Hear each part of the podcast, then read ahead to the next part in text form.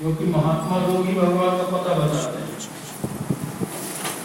भगवान कैसे मिलेंगे कहाँ मिलेंगे इसका उपाय इसका साधन युक्ति? महात्मा लोग ही बताते हैं। शास्त्र के अनुसार। तो निर्गुण रूप सुलभ अति। सगुन जान नहीं कोई सगुन को जानना बड़ा कठिन। सगुन में बहुत भ्रम हो जाता है, क्योंकि भगवान के ऐसे ऐसे चरित्र होते हैं जिनको देख करके सुनि मुनि मन भ्रम हो। सुगम अगम नाना चरित्र ऐसे सुगम और अगम भगवान के अनेक प्रकार के ऐसे चरित्र, आचरण, व्यवहार होता है जिसको देख करके मुनि मन भ्रम हो। साधारण लोगों की तो बात क्या है बड़े बड़े ऋषि मुनियों को भी भ्रम हो जाता है। उदाहरण के लिए अनेक शास्त्रों में कथाएँ हैं। ब्रह्मा जी को भ्रम हो गया। भगवान कृष्ण को वन लीला करते हुए देखते हुए ये कैसे भगवान है, है? उसके मुँह से जूठा छाछ चाट रहे कौन था उनका मित्र? मुझे भी तो मुझे तुम्हारा छाछ तुम्हारी छाछ मीठी होती है मेरी तो खट्टी ऐसे करके उसकी छाछ छीनने लग गए हो। उसने देखा थोड़ी सी है, ये तो कन्हैया पी लेगा सारा। तो फट से सारा पी गया, जल्दी से। पी गया तो थोड़ा बहुत, जल्दी जल्दीबाजी वो बाहर भी मुँह से गिर गया तो कृष्ण उसको वो जो बाहर गिर गया था, उसी को चाटने लग गए। ब्रह्मा जी ने देखा कि ऐसा, है, दरिद्र व्यक्ति, लालची व्यक्ति जिसको, है, छाछ उसके मुँह से चाट रहा है। ठीक है। तो भगवान के भगवत्ता में संदेह हो गया ब्रह्मा जी को, फिर उन्होंने परीक्षा करी। आपको कथा पता है, भागवत में है, भगवान के गाय बछड़ों को सबको चुरा दिया समाधि गुफा में कहा डाल दिया। और इधर भगवान ने देखा कि गाय कहाँ गई। पहले तो गाय गायब हुई, बाद में गोपी गो बालक सब गायब हो गए।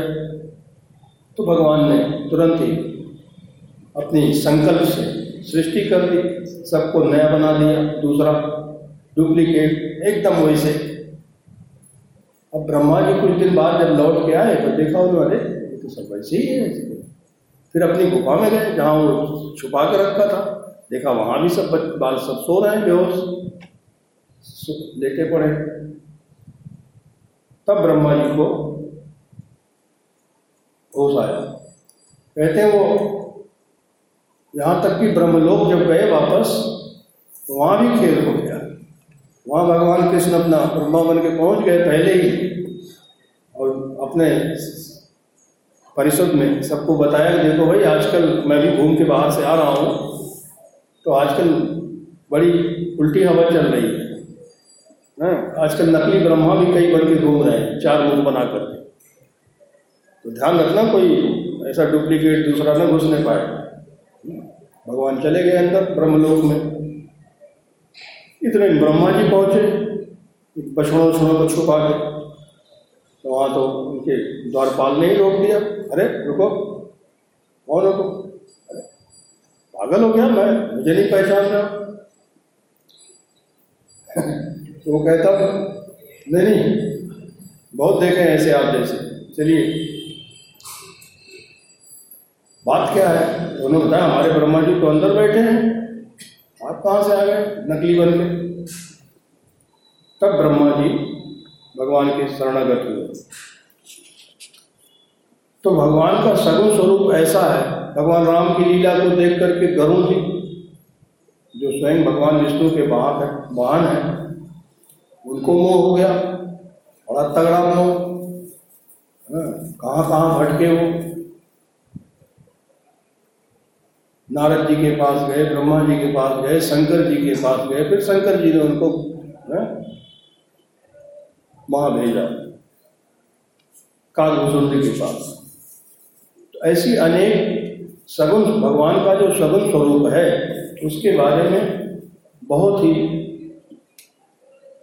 विभ्रम हो जाता है, भ्रम हो जाता है लोगों को, और लोगों को बड़े बड़े ऋषि मुनियों, सुनि, मुनि, मन भ्रमो मुनियों के मन में भी भ्रम हो जाता है।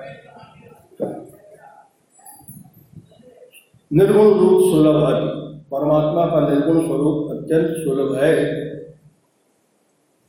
भगवान श्री कृष्ण इस बात को बहुत साफ़ साफ़ कहते हैं गीता। अव्यक्तम व्यक्तिमापन्नम मनते माम अबुद्धय। अबुद्ध लोग अज्ञानी लोग, नासमझ लोग, मैं हूँ तो अव्यक्त। लेकिन व्यक्ति, व्यक्तिम आपन्नम मनते मुझे व्यक्ति भाव मानते हैं, मनुष्य शरीर वाला मानते हैं लोग। जैसे मैं भी कोई साधारण मनुष्य हूँ। क्यों परम भावम अजानंतो मेरे परम भाव को नहीं जानते। मामा व्ययम अनुत्तमम। मेरे अनुत्तम परम अव्यय भाव को नहीं जानने के कारण से अबुद्ध लोग मुझे व्यक्ति भावापन्न मानते हैं, जबकि मैं हूँ अव्यक्तम। मैं अव्यक्त हूँ। इससे निश्चित होता है कि भगवान का जो तात्विक स्वरूप है, वो अव्यक्त ही है। वो निर्गुण ही है, निराकार ही। सगुण तो कारण विशेष को लेकर के वो होते हैं।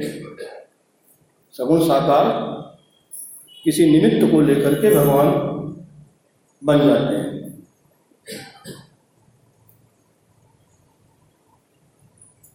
जो गुण रहित, सगुण सो कैसे? मानस ने प्रश्न किया कि जो गुण से रहित है, निर्गुण है, वो सगुण कैसे हो जाता है?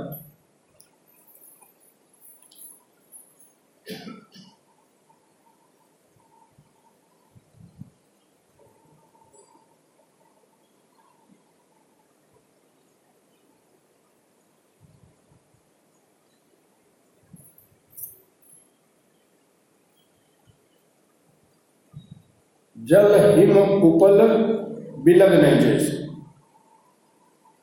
जैसे जल, बर्फ़ इत्यादि अलग अलग चीज़ नहीं, तब तो एक ही है वो। जल जो है वही, जब जम जाता है तो बर्फ़ हो गया, उसको बर्फ़ नाम दे देते हैं, उसकी एक आकृति दिखने लगती है। जल का अपना कोई आकार नहीं होता। जल तो जिस पात्र में जाएगा, उस आकार को ग्रहण कर लेगा।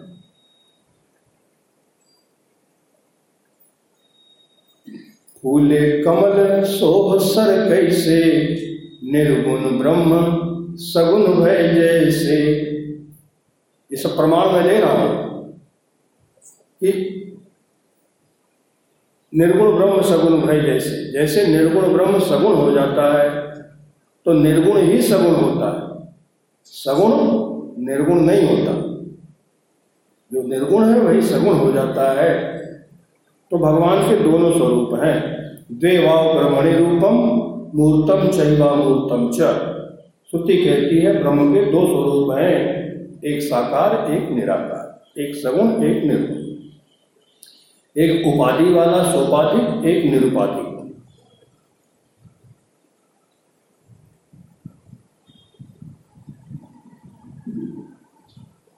तो दोनों स्वरूपों का यहाँ किस तरह से उपासना कर सकते हैं सगुण और निर्गुण की?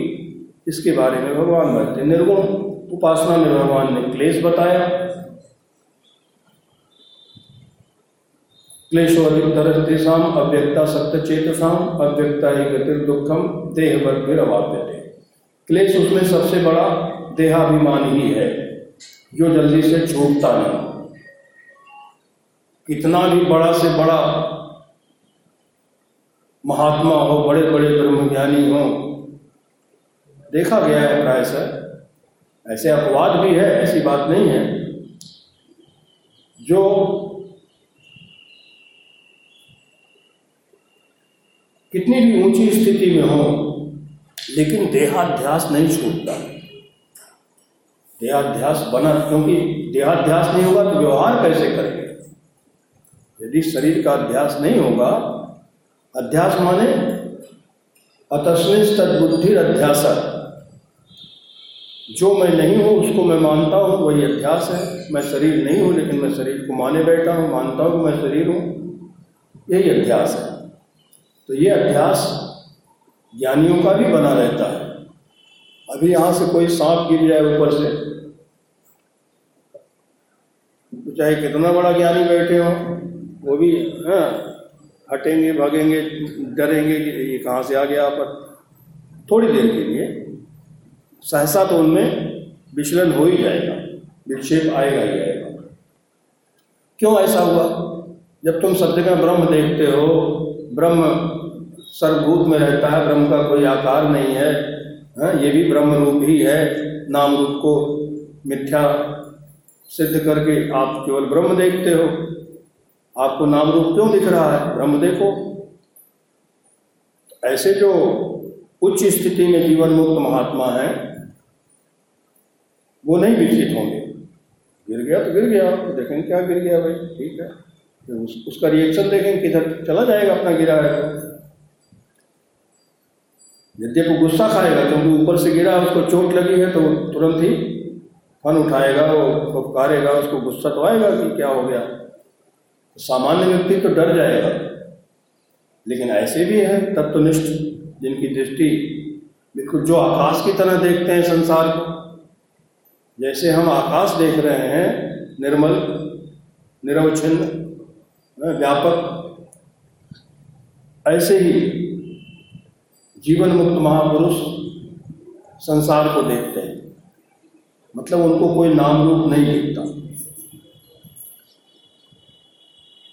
तो जब तक देहाभिमान रहेगा, तब तक निर्गुण की उपासना संभव नहीं। है इसलिए देहाभिमानों परिहृत्य दूरात।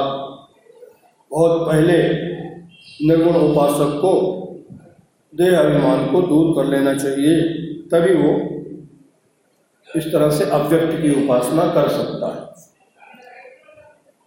फिर भगवान ने सगुण उपासना का निरूपण करते हुए ये तो सर्वाणी कर्माणी मई संन्यास्य मत परा अनन्य नहीं योगे न माम ध्यान उपासते तेषाम हम समुद्धरता मृत्यु संसार सागरात भवामी नशिरात पार्थ, मैया वेदित चेतसाम मई आवेशित चेतसाम ये शब्द है। मुझमें चित्त जिनका आवेशित है, प्रवेशित है, ऐसे लोगों के लिए मैं संसार सागर से समुद्धरता बन जाता हूँ।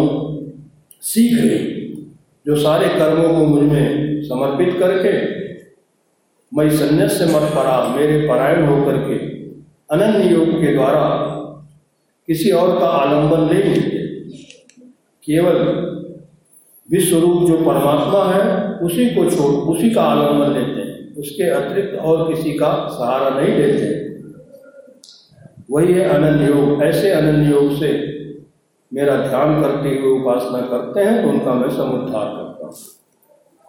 इसलिए भगवान कहते हैं, चूँकि ऐसी बात है, मैं शीघ्र ही उसका उद्धार कर देता हूँ।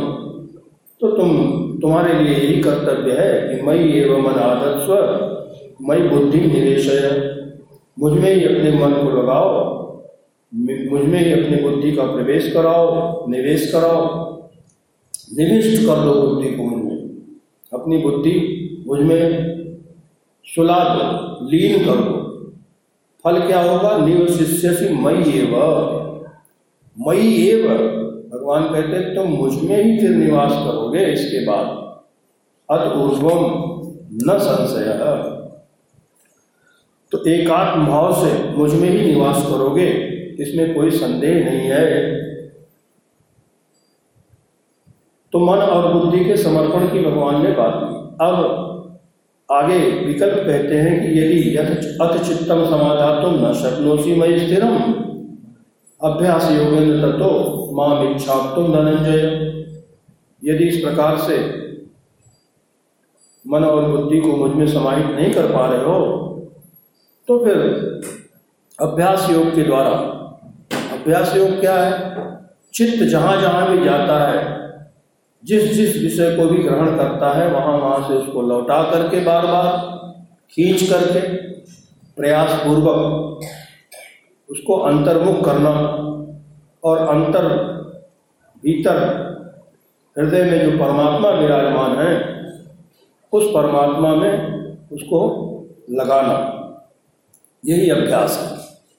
तो अभ्यास योग के, अभ्यास में अब इसके लिए भगवान की कथा का श्रवण मनन कीर्तन चिंतन हाँ, ये सब भगवान की प्राप्ति के लिए जितने भी साधन हैं उन सभी साधनों का अभ्यास ये सब अभ्यास योग के अंतर्गत है। तो चित्त को सब ओर से खींच करके एकमात्र परमात्मा में लगाने का नाम अभ्यास है। अब उस अभ्यास से युक्त जो समाधान रूप योग है।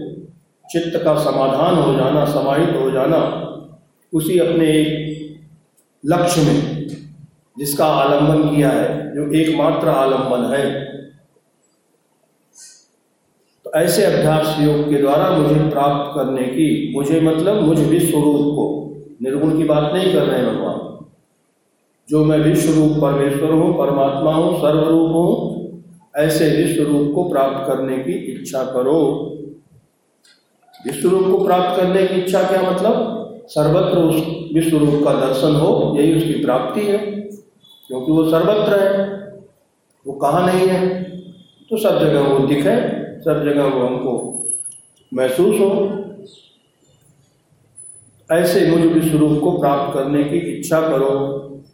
अब भगवान कहते हैं, अभ्यास अति समर्थो असी यदि तुम अभ्यास करने में भी असमर्थ हो, नहीं कर पाते हो ऐसा अभ्यास तो मत कर्म परमो भव। मेरे मेरे लिए कर्म करने के परायण हो जाओ। मतलब मेरे लिए कर्म करने को ही तुम प्रधान समझो, उसको प्रधानता दो। जो कुछ करेंगे भगवान के लिए तो मेरे लिए कर्म करने में तत्पर हो जाओ। मदर्थ कर्म मतलब मेरे लिए जो कर्म है, उसी को कह रहे हैं भगवान, मत कर्म। पहले भी ग्यारहवें अध्याय के अंतिम श्लोक में बोला है, मत कर्म कृत, मत परमो मद भक्त संग वर्जित निर्वैर सर्वभूतेषु यह समामेति पांडव। तो मत कर्म, उन्हीं बातों को दोहरा रहे दरअसल वो ग्यारह अध्याय का जो अंतिम श्लोक है, वही इस बारहवें अध्याय का बीज है। उसी की व्याख्या है ये जो अंतिम में बोल के आए हैं, वो बीज छोड़ के आए थे महाराज जी भगवान श्री कृष्ण और उसी का ये विस्तार है, उसी बीज से। तो मत कर्म कृत। मेरे लिए कर्म करने का, करने वाले बनो। क्योंकि मदर्थम अब कर्माणि कुर्बन अभ्यास के बिना भी यदि तुम मदर्थ कर्म करोगे, मेरे लिए कर्म करते हुए भी तुम अंतकरण की शुद्धि, यही है सिद्धि। सिद्धि को प्राप्त कर लोगे तो अंतकरण की सिद्धि रूप सिद्ध, अंतकरण की शुद्धि रूप सिद्धि को प्राप्त कर जाओगे। अंतकरण की शुद्धि से क्या होगा? कहते हैं, अंतकरण शुद्ध हुआ तो उसके बाद ज्ञान योग की प्राप्ति होगी। ज्ञान का उदय होगा शुद्ध अंतकरण में। और फिर वही परम सिद्धि है, ज्ञान से मुक्ति है। कैवल्य है। यही सिद्धि है। तो मेरे लिए कर्म कर, कर करके भी तुम सिद्धि को प्राप्त कर जाओगे। अब इसके बाद ग्यारहवें श्लोक से भगवान कहते हैं अथ तदप्यसक्तोषि कर्तुम मद्योगमाश्रितः। सर्वकर्मफलत्यागं सर्वकर्मफलत्यागं ततः कुरु यतात्मवान् ततः कुरु यथात्मवान्। लेकिन यदि तुम अथ एतद अपि असक्तः असि यदि ऐसा करने में भी तुम समर्थ नहीं हो जैसा अभी ऊपर बतलाया गया मतलब मेरे लिए कर्म करने में भी यदि तुम समर्थ नहीं हो तुम सभी कर्मों को मेरे निमित्त, मेरे प्रति मेरे लिए नहीं कर पा रहे हो। ऐसा करने में असमर्थ हो। तो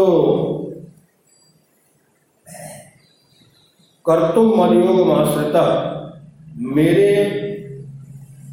मदयोग के आश्रित होकर के ऐसा करने में यदि समर्थ नहीं हो। अत एतद असक्तो असी कर्तुम तो फिर क्या करें? कहते हैं, मद योगम आश्रित सर्व कर्म फल त्यागम कुरु। यथात्मवान। यथात्मवान होकर के यत माने संजत। संजत हो, संजत आत्म, संजत आत्मा। आत्मा का अर्थ है यहाँ अंतःकरण। तो संजत अंतःकरण वाला होकर के संजत मतलब संयमित, नियमित, नियंत्रित, अपने बस में किए हुए अंतःकरण के द्वारा अपने अधीन किए हुए अंतकरण से बसीभूत मन वाला होकर के आपका मन आपके बस में हो और मदयोगम आश्रिता। जो कुछ भी कर्म करते हो हाँ, तो मदयोग के आश्रित होकर के मदयोग का मतलब है कि किए जाने वाले जितने कर्म हैं उन कर्मों को मुझमें समर्पित करके फिर उनका अनुष्ठान करना। यही है मदयोग। तो उसके आश्रित मद आश्रित है। ऐसे योग के आश्रित होकर के सर्व कर्म, फल त्यागम गुरु, सभी कर्म के फलों का त्याग कर।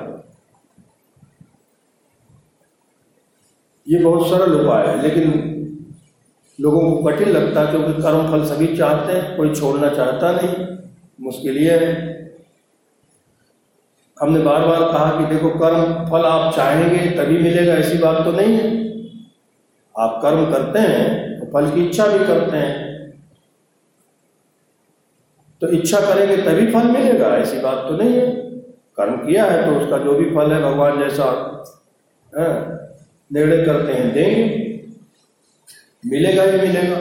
लेकिन फल की इच्छा करके हम दीनहीन हो जाते हैं, उसके लिए इंतज़ार करते हैं, उसके लिए व्याकुल होते हैं, दुखी होते हैं। अनुकूलता नहीं दिखती फल में हमारे, जैसा कर्म किया वैसा नहीं मिला तो दुखी होंगे। मतलब बहुत ज़्यादा टेंशन आदमी खुद ही ले लेता है। अच्छा कर्म फल का यदि आपने परित्याग कर दिया तो कोई टेंशन नहीं है। फल तो मिलेगा ही मिलेगा। ऐसी बात तो नहीं, फल नहीं मिलेगा। तो जैसा भी मिलेगा, भगवान जाने, भगवान को अर्पित कर दिया आपने फल।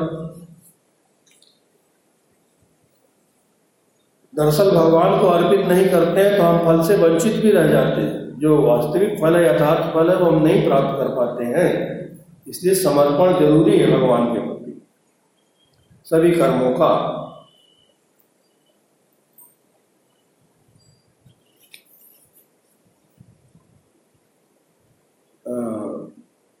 अंतिम अठारहवें अध्याय में भगवान आगे कहेंगे, नहीं देहभृता शक्यम त्यक्तुम कर्माण्य शेषतः देहधारी के द्वारा देहभृता कर्माणी अशेषतः त्यक्तुम न शक्यम कर्म तो करेगा ही शरीर है तो शरीर से, है? नहीं, कश्चित क्षण भी जातु तिष्ठत्य कर्मकृत एक क्षण के लिए भी कोई बिना कर्म किए नहीं रह सकता है। कर्म तो हर 24 घंटा होता है। जिस समय हम सो रहे हैं, उस समय भी कर्म हो रहा है। जिस समय हम ध्यान समाधि में हम कुछ नहीं कर रहे हैं। ध्यान में। उस समय भी कर्म हो रहा है। तो कर्म तो एक क्षण के लिए भी नहीं छूटता। शरीरधारी के द्वारा जब तक शरीर है, कर्म होगा ही। भगवान अठारहवें अध्याय में कहेंगे, नहीं देवता शक्यम त्यक्तुम शीर्षता कर्म को पूरी तरह से तो शरीरधारी के द्वारा छोड़ना शक्य नहीं है, संभव नहीं है। इसलिए यस्तु कर्म फल त्यागी सत्यागी त्यविधीयते। त्यागी किसको कहते हैं? जो कर्म फलों का त्यागी जो कर्म फलों को त्याग दे सत्यागी त्यविधीयते भगवान कृष्ण कहते हैं कथ्यते, वही त्यागी कहा जाता है। उसी को त्यागी कहना चाहिए जो सभी कर्मों के फल को त्याग देता है। वास्तविक त्यागी वही तो यहाँ भगवान श्री कृष्ण बहुत सरल उपाय सर्व कर्म फल त्यागम गुरु तुम सभी कर्मों के फल का त्याग कर दो।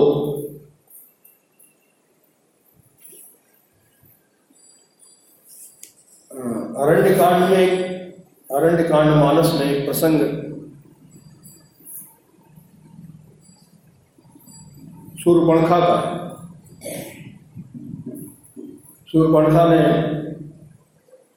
चरित्र आपको पता है कथा नाक कान जब कट गई खरदूषण को उसने जाके भड़काया।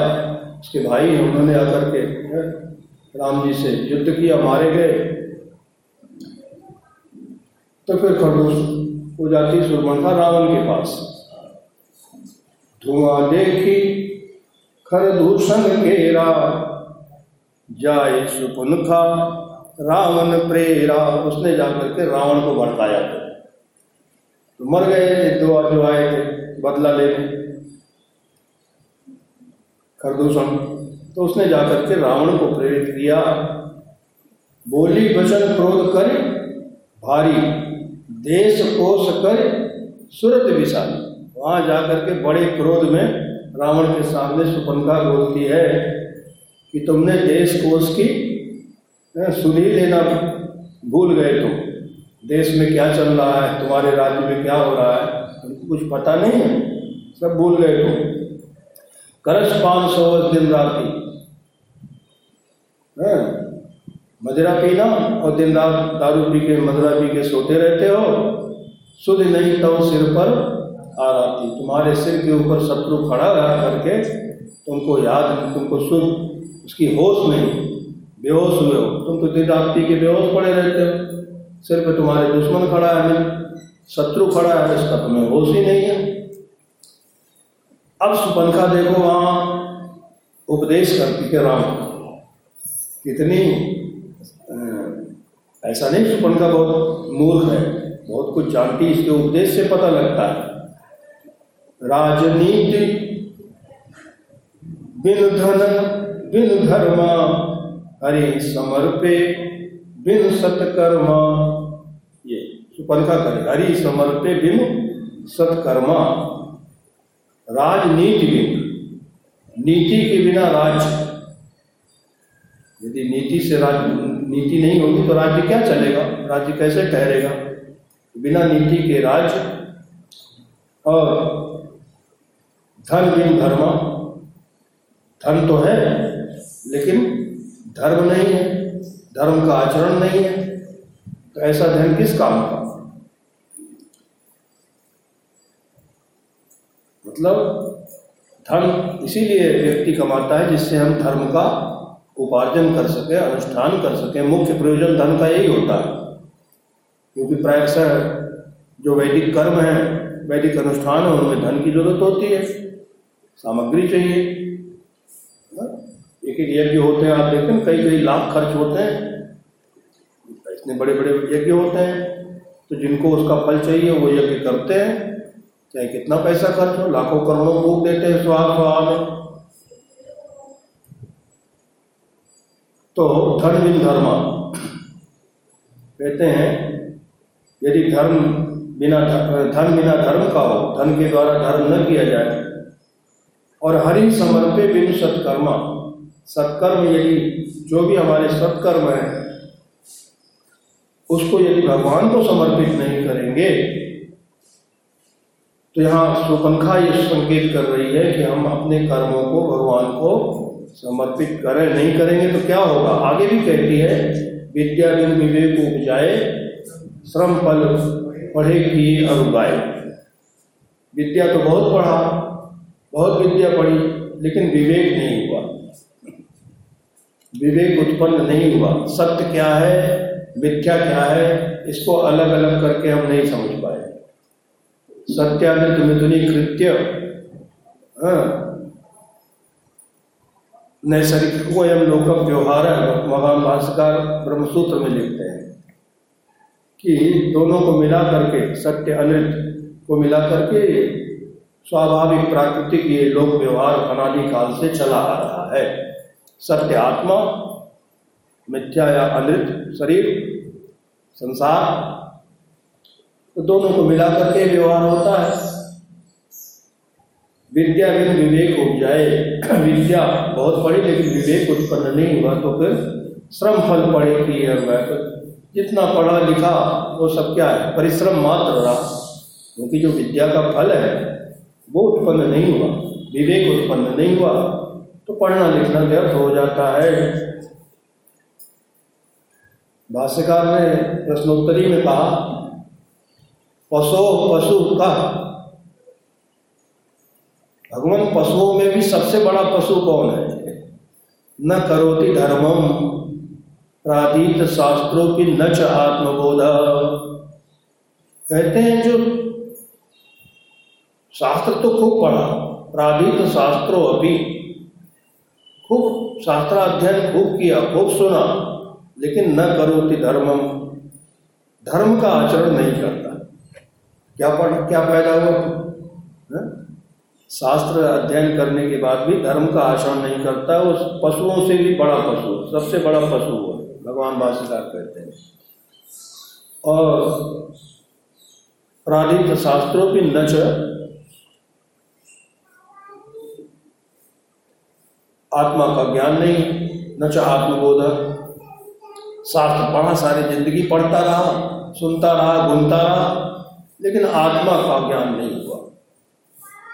ऐसा व्यक्ति उसका सारा पढ़ना लिखना व्यर्थ गया वो तो पशु से भी बड़ा पशु। है तात्पर्य यही है कि शास्त्राध्ययन करते हैं, शास्त्र को सुनते हैं, शास्त्र में श्रद्धा है, निष्ठा है तो धर्म का आचरण करना चाहिए, धर्मानुकूल आचरण करना चाहिए, जैसा शास्त्र निर्देश करता है। और जो शास्त्र उपदेश का परम तात्पर्य है आत्म उपलब्धि आत्मज्ञान की प्राप्ति, वो करना चाहिए। उसके लिए निरंतर प्रयत्नशील रहना चाहिए। नहीं मिले तो कोई चिंता की बात नहीं है। अगर आपका प्रयत्न चल रहा है तो फिर आगे भी आपको अवसर दिया जाएगा। हम्म? अर्जुन ने प्रश्न किया ना, पिछले अध्याय में आपने देखा होगा कि कहीं वो भ्रष्ट तो नहीं हो जाता। बादल के समान छिन्न भिन्न होकर के छिन्ना प्रमेय नश्यति।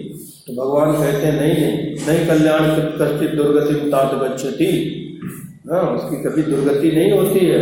वो तो प्राप्त पुण्यकृतान लोकान शित्वा शाश्वती समा। सुचि नाम श्रीमतांगे योग भ्रष्टो भी जायते। वो तो फिर पवित्र कुल में जन्म लेगा। धनवानों के घर में जन्म लेगा। अथवा योगी नाम एवं कुले भवती दीवता, अथवा किसी योगी कुल में जन्म लेगा। तो उसका कल्याण कर्म करने वाले का, शुभ कर्म करने वाले का, सत्कर्म करने वाले का, सद आचरण करने वाले का कभी भी नाश नहीं होता है। उसको अवसर देते हैं भगवान। ऐसे भी महात्मा लोग उपेक्षा करते हैं। मुझे पता नहीं, कोई प्रमाण है कि नहीं कि मनुष्य जन्म एक बार मिल जाता है तो भगवान तीन बार अवसर देते हैं। तीन बार लगातार मिलता है उसको। जैसे कोई पहले स्त्री है है तो मनुष्य शरीर में लेकिन स्त्री शरीर में रह करके थोड़ा साधना कठिन है। तो भगवान अब उस साधन कर रही है फिर भी। तो अगले शरीर, अगले जन्म में उसको पुरुष बना देंगे ताकि और आसानी से साधना कर सके। तो ये तीन अवसर भगवान देते हैं, ऐसा कहते हैं। विद्या विवेक उपजाए, श्रम फल पढ़े किए अरु गाए यदि विवेक उत्पन्न नहीं हुआ तो पढ़ना लिखना सब केवल परिश्रम मात्र रह गया। संग ते जति कुमंत्र ते राजा। और मानते ज्ञान पानते राजा। संग से यति, सन्यासी अगर विषयासंग करेगा विषयाशक्ति रखेगा तो उसका नाश निश्चित है। उसका पतन निश्चित है। और कुमंत्र से राजा, कुमंत्र थे राजा राजा को यदि कोई गलत सलाह देने वाले उसके मंत्री हैं तो उसके, उसका भी पतन निश्चित है। मानते ज्ञान और मान माने अभिमान। अभिमान से ज्ञान का नाश हो जाता है। फिर ज्ञान किस बात का? यदि अभिमानी है। भगवान ने बोल दिया है, ज्ञान मान जो है एक कौनानी ज्ञान उसको कहते हैं, जहाँ किसी प्रकार का कोई अभिमान नहीं। मैं ज्ञानी हूँ, ये ऐसा अभिमान भी नहीं होना चाहिए। ज्ञानी मूल न को, मानस में कहते हैं ना ज्ञानी मूल न को वशिष्ठ जी शायद बोलते हैं। न कोई ज्ञानी है, न कोई मूड है। ये तो बुद्धि की उपाधि है ये बड़े विद्वान हैं, ये बड़े ज्ञानी हैं। ये कोई आत्मा की उपाधि थोड़ी है, आत्मा का विशेषण नहीं है। तो अभिमान से ज्ञान का नाश होता है और पान ते लाजा। पान करने से मदिरा पान इत्यादि करने से लज्जा नहीं रह जाती। लज्जा खत्म हो जाती है कोई शर्म नहीं। प्रीति प्रणय बिनु बिना प्रणय यदि प्रेम तो है, लेकिन विनय नहीं है। प्रणय नहीं है। विनय नहीं है वो। प्रेम तो बहुत करता है। तो प्रेम की एक पहचान है। जो जिसको प्रेम करता है, उसके सामने विनीत होता है। हम भगवान से प्रेम करते हैं तो भगवान के सामने विनयी बने रहते हैं। मद ते गुणी।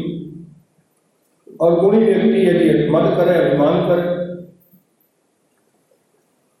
सुरपणखा कहती नाश ही वेग नीति अस सुनी। ये सब नाश को प्राप्त करते हैं, ऐसी नीति रावण मैंने सुन रखा है।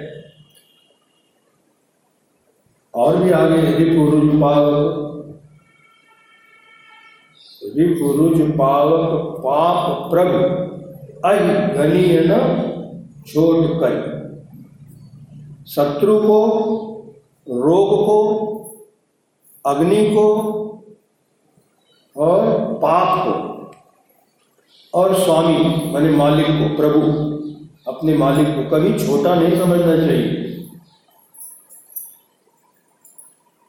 ये कभी भी विकराल रूप ले सकते हैं। चाहे अग्नि छोटी सी चिंगारी हो चाहे लोग थोड़ा सा कहीं हाँ, जरा सा कुछ हुआ लेकिन वो बाद में भयंकर हो सकता है।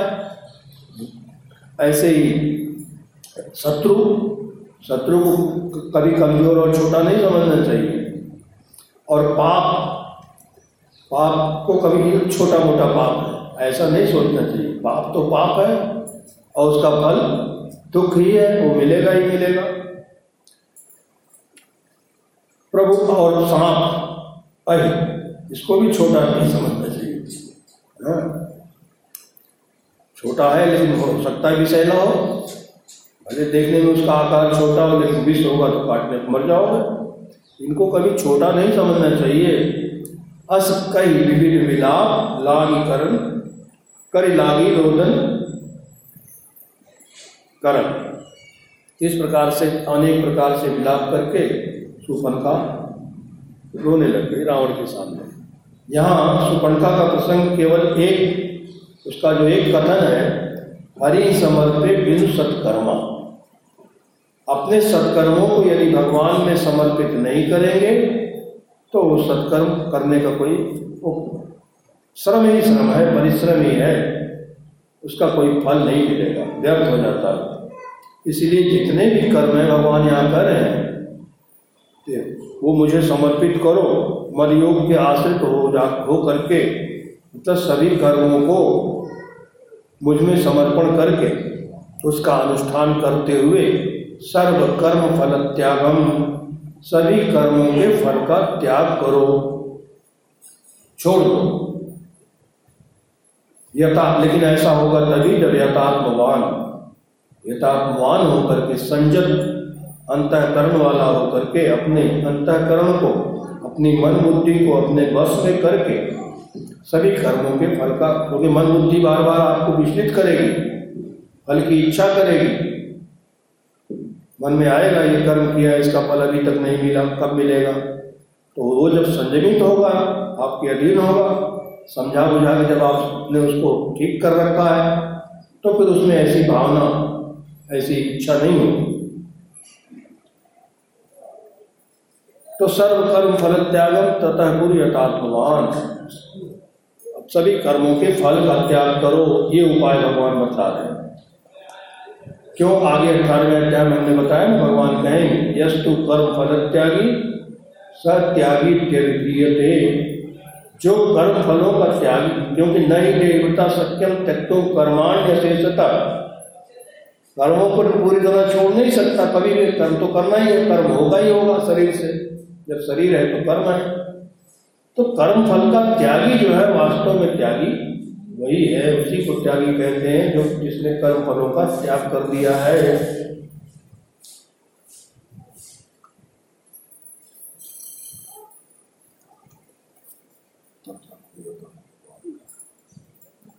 तो यथात्मान होकर के, यथात्मवान संजय चित्त होकर के संजय चित्त का मतलब क्या है? मतलब हमारा चित्त संयमित है, नियमित है, नियंत्रित है, हमारे बस में है तो क्या मतलब हुआ? जिसमें काम और संकल्प न हो, जिस अंतकरण में, जिस मन में कोई कामना ना हो और कोई संकल्प भी ना उठे। देखो, कामना संकल्प से होती है। पहले मन में संकल्प आता है, फिर उस उस वस्तु की कामना होती है। जिसके बारे में हम संकल्प करते हैं, फिर उसकी इच्छा होती है, कामना होती है। महाभारत में वेदव्यास जी कहते हैं, काम काम जाना मिटे मूलम संकल्पात जाय से तस्मात् त्वाम न तेन मे न भविष्यसि। हे काम संबोधन करते हैं हे काम जाना ते मूलम। मैं तुम्हारी जड़ को जानता हूँ। चुनौती दे रहे हैं। हे काम मैं तुम्हारी मूल को, जड़ को जानता हूँ, जहाँ से तुम पैदा होते क्या है जड़? कहते संकल्पात तो से तुम संकल्प से उत्पन्न होते हो। संकल्प होता है, उसके बाद कामना होती है, इच्छा होती है। इसलिए मैं तस्मात न संकल्प इच्छामी, मैं संकल्प ही नहीं करूँगा, करता ही नहीं मैं कोई संकल्प। तस्मात तो हम तेन में न तो जब मुझे संकल्प नहीं होगा तो तुम मुझमें पैदा कैसे हो जाओगे? यदि मेरे अंदर कोई संकल्प नहीं होगा तो फिर कामना कहाँ से पैदा होगी? नहीं हो सकती। इसलिए संकल्प ही मूल है काम का। पहले संकल्प होता है तो कामना होती है। तो यथात्मवान भगवान श्री कृष्ण जो कह रहे हैं संजत चित्त होकर के संजत अंतकरण वाला होकर के तो कामना और संकल्प से जिसने अपने चित्त को विमुख कर लिया है, जिसके चित्त में कामना और संकल्प नहीं है, ऐसा यथात्मवान नियत चित्त होकर के मेरे योग के आश्रित। मेरे योग के आश्रित मतलब मेरे इस कर्म से भगवान प्रसन्न होंगे। हम्म? इस भावना से। इस प्रकार की बुद्धि से। बुद्धि में ऐसी भावना करते हुए कि मेरे इस कर्म से भगवान प्रसन्न होंगे। संपूर्ण कर्मों का मुझ परमेश्वर के साथ ही संबंध रखना। यही है मत योग तो यानी संपूर्ण कर्मों का मुझमें समर्पण, संपूर्ण कर्मों का परमात्मा में संन्यास, यही इसका अर्थ है। तो ऐसे मद योग आश्रित, ऐसे मद योग के आश्रित होकर के फिर तथा मतलब भली भांति अच्छी प्रकार से सभी कर्मों को परमात्मा में समर्पित करके उसके बाद सर्व कर्म फल त्यागम सभी कर्मों के फल का त्याग करो। मतलब किए हुए जितने भी कर्म हैं, संपूर्ण कर्मों का जो फल है, उसका संन्यास करो, उसका त्याग करो। तो कर्मों में जो फल की इच्छा है, उस फलों में जो, उसकी जो कामना है, कर्मों में फलों की कामना का परित्याग करो। कर्म में जो, कर्म के द्वारा जो फल चाहते हैं उस फल की कामना को छोड़ दो। श्रुति कहती है, यदा सर्वे प्रमुच्यंते यदा सर्वे प्रमुच्यंते कामा ये हृदय अथ मर्त्यो अमृतो भवती, अत्र ब्रह्म समस्ते बहुत बढ़िया मंत्र है। बहुत संक्षेप में, लेकिन बहुत बड़ी बात। यदा सर्वे प्रमुच्यंते कामा ये अस्य इसके हृदय में, इस मनुष्य के हृदय में, हृदय के आश्रित जितने भी कामनाएँ हैं, सर्वे काम कामा। प्रमुख पूरी तरह से छूट जाए, निकल जाए। सभी प्रकार की कामनाओं से जिस समय यह मनुष्य मुक्त हो जाता है, अथ मर्त्यो अमृतो भवती। कहते हैं, ये मरणशील मनुष्य जीते जी ही अमृत हो जाता है, अमर हो जाता है। और अत्र ब्रह्म संस्मृते, यहीं पर, इसी शरीर में, इसी मर्त्य लोक में, इसी शरीर में रहते रहते ही ब्रह्म समस्मृते वो ब्रह्म को प्राप्त कर लेता है, ब्रह्म हो जाता है। तो कामना यह है काम, अक्षत, सुख, सपने होता है कामनाओं के रहते हुए कभी भी सपने में भी सुख नहीं मिल सकता है। और कामनाओं का नाश कैसे होगा? बिन संतोष न बिन संतोष न काम न साई, काम अचत सुख सपने नाई बिना संतोष के कामनाओं का नाश नहीं होगा। और कोई उपाय नहीं। संतोष ही एक साधन है जिससे कामनाओं का नाश हो सकता है। इसे संतोष को धारण कीजिए समझिए इसको, जब आवे संतोष धन, सब धन धूल समान। ये बहुत बड़ी संपत्ति है दैवी संपत्ति। क्षमा अर्जव दया, दोष, सत्यम, पीयूष व भज। इसको अमृत के समान सेवन करो इनका। जो सत, जो दैवी संपत्तियाँ भगवान बताएँगे आगे सोलहवें अध्याय में। तो उसमें से एक संपत्ति संतोष को विश्राम की पाव, तात सहज संतोष बिन। बिना सहज संतोष के क्या कभी किसी को विश्राम शांति मिल सकती है? कभी नहीं। क्यों? काम अचुक सुख शब्द ही जब तक कामनाएँ हैं, तब तक सपने में भी सुख मिलने वाला नहीं है। और दूसरा भी उपाय गोस्वामी जी ने वैसे बताया, राम भजन बिन मिटे की कामा तल विहीन तल कबों की जामा। एक उपाय और भी था ना, भगवान की भक्ति के बगैर कामनाएँ नष्ट नहीं हो सकती।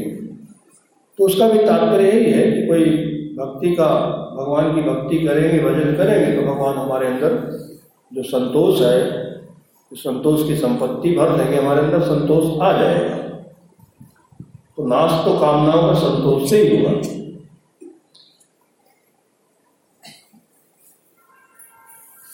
तो कामना, अब हम लोग इसी से तो सभी व्यतीत हैं, परेशान हैं। भगवान भी कहते हैं, कामेश, क्रोधेश रजगुण समुद्र महासनो महापात्मा विद्ये नवी अवेरिनम सबसे बड़ा शत्रु यही है। इसको जीतो, बल्कि कहते हैं, मार डालो। जय शत्रु, महाभाव। काम रूपम दुरासतम इसको तुम मार ही डालो। अगर मार दिए तो फिर तो तुम विश्व विजयी हो जाओगे।